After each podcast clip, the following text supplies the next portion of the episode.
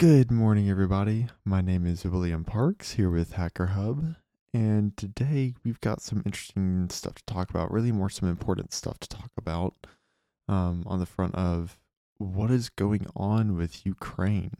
What in the world is happening, guys? I don't know.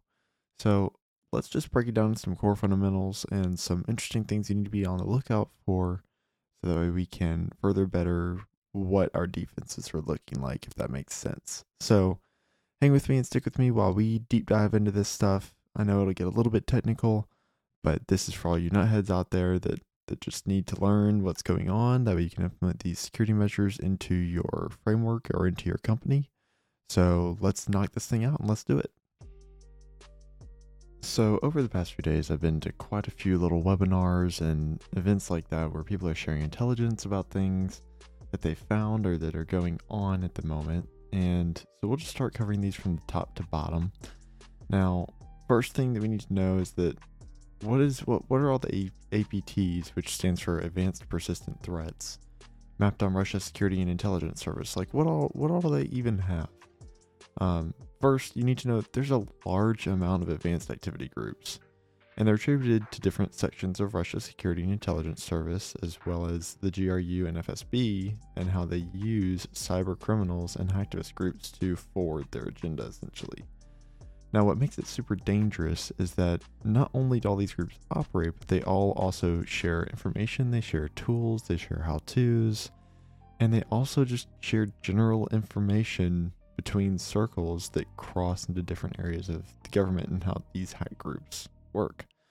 Um, so, some important groups such as Sandworm, which is the GRU, APT 28, which is also the GRU, APT 29, which is the SVR, Dev 0586. This one is a new one that kind of came around in January. Uh, it was first seen January 15th, 2022 with the Whispergate wiper ransomware. Um, Gamaredon. Essentially, they target Ukrainian government officials and organizations aligned with Russian interests, and they are based out of Crimea. And last but not least, we have Buhtrap, Bootrap. So these are just a few of the groups that you need to be on the lookout for. Not necessarily the things that attack you are going to say, hey, I am APT28. But these are just again general groups that are that are conducting a lot of these attacks. So, what have we already seen so far? And this is also based off of intelligence from Friday of last week.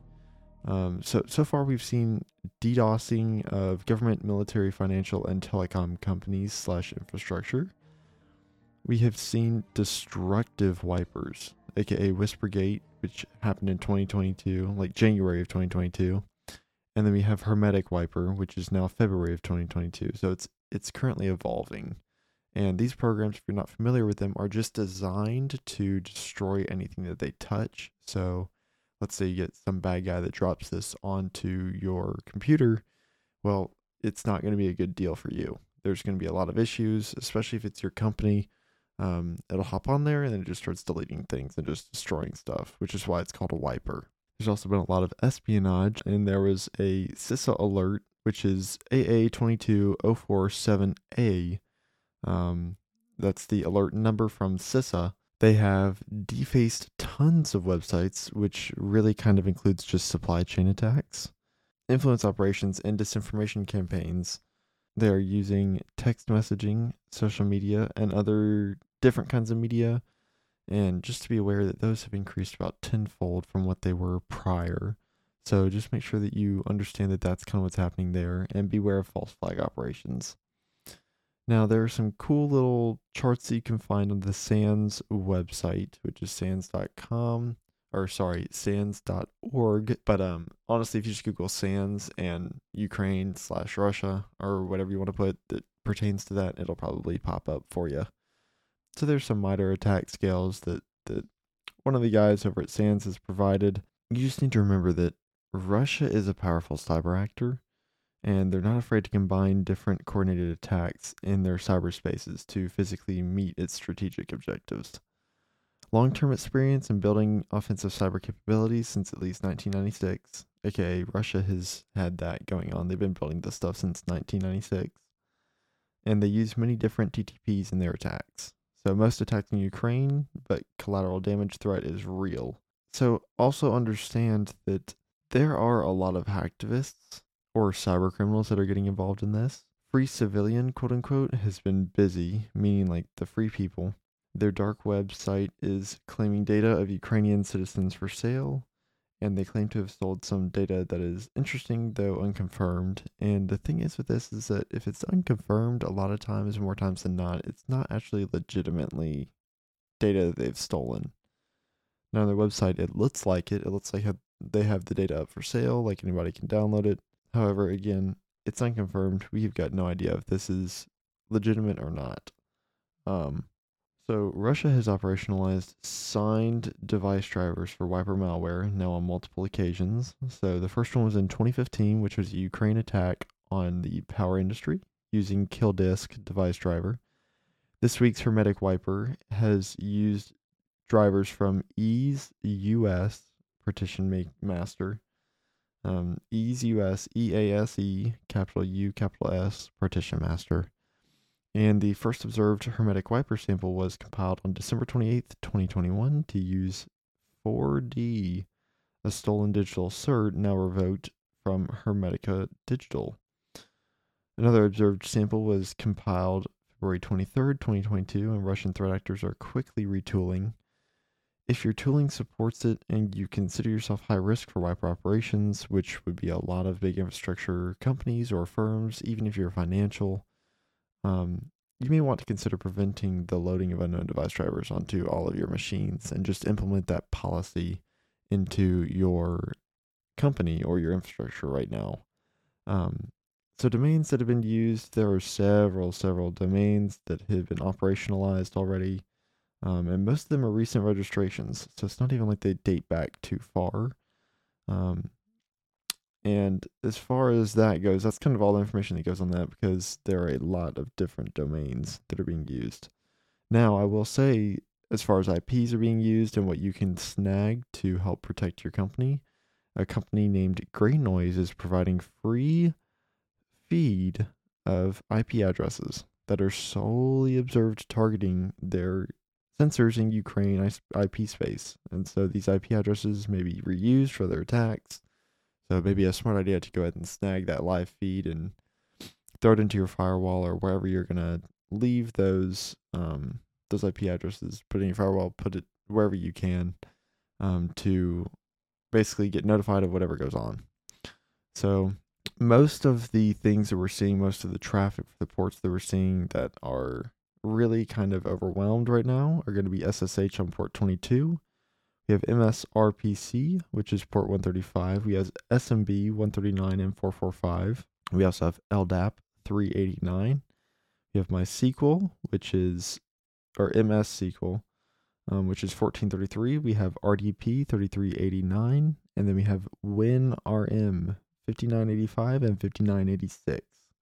So make sure to inventory your B2B VPNs, block high risk protocols on all B2B VPNs, if specific businesses requirements demand it, limit the traffic destinations for high risk protocols, implement NetFlow monitoring on all egress points, and have contingency plans in place to disconnect B2B VPNs, particularly those that are high risk.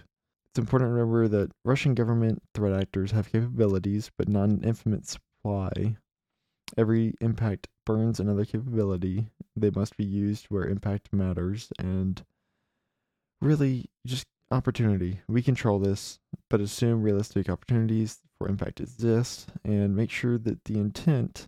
Russian government operators are really busy right now with important government targets. Hacktivists, on the other hand, have time to kill, which are those are typically the people we're going to start seeing getting involved with all of the corporate issues that are going down here pretty soon if retaliatory attacks are performed on the US and EU industry by the Russian government, they will need to balance basically the following targets that cause disruption, undermining public support for actions against Russia.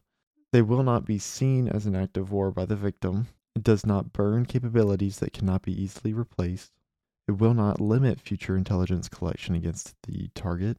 And it is not a Russia it is not a target Russia will want to impact if US and EU escalates. So the intersection of these points leaves a fairly narrow set of targets to impact. While attacks on utilities and hospitals in the US are certainly possible, these both likely violate number two and number five for utilities. Um, and basically, what this all says is until you target Russia directly with any kind of attack or retaliation, they're not really going to be super focused on us. So, yeah, as far as that goes, I think the biggest takeaway from all this stuff is just the critical infrastructure that gets defined. Um, and that's that's what we are really kind of seeing right now is what's getting hit is the infrastructure. Now I know this past week and even over the weekend and into the early days of this week, um, there were quite a few companies in the US that were getting taken down, such as their supply chain operations. And I know that Toyota just had a cyber attack where they've now had to shut down all their plants. So be aware of that. Stay vigilant. Stay aware of what's going on. Um, and just really, your operational response should be as follows, right? It should be preparation. So you should be prepared. Um, practice through incident response exercises and train the team. Identification, which basically means that there's evidence acquisition and analysis, information sharing internal and external to identify what's going on containment, which determines where an adversary would need to be to achieve the effect and isolate the system or isolate the control that's allowing for that. Then you have eradication, which is verify root cause or initial infection point that impacted operations. And then you have recovery, which is to regain integrity of control system and determine when to restore system control capabilities. And then you have lessons learned where we circle back around through everything that just happened and we just make sure that it doesn't happen again because that is the biggest thing for us. Um, now, as far as what can we do on the human side? Well, firstly, we can continue to focus on the fundamentals. While the sense of urgency has changed, how people are targeted has not and focus your security training and communications on phishing, passwords, updating, so on and so forth, all the stuff that we already do every day. Um, let your workforce know that these steps go a long way in protecting themselves both at work and at home, and people are scared, so make sure you keep all the communications calm, simple, and actionable. So, in order to make sure that people don't get into your systems, make sure that you are patching, you have tactical and effective logging strategies, outbound traffic control, um, which does include geo blocking, geographic blocking, meaning like you're blocking certain regions. Plan and test for rapid containment, implement application control, and making a steady, sustainable steady state. So make sure that you have a nice steady state that you hang on to, and it doesn't really differ too much from that. Um, anyway, thank you for joining me for Hacker Hub for this kind of, I guess, emergency podcast going over some of the things that are happening right now in the world because I know a lot of people are uncertain and there are a lot of things that are happening really, really fast that people just don't understand at the moment. Um, so yeah, so thank you for hanging out with me. If you guys want to go, I mean, seriously, go check out the SANS website again, sans.org. Um, they've been having some great webinars and they have quite a few going on right now, especially covering this stuff. And there's a lot of information that gets shared um, in those webinars. So yeah, thank you so much. And y'all take care. Have a good one. Stay safe, stay cyber aware, and I will see you guys on the next episode.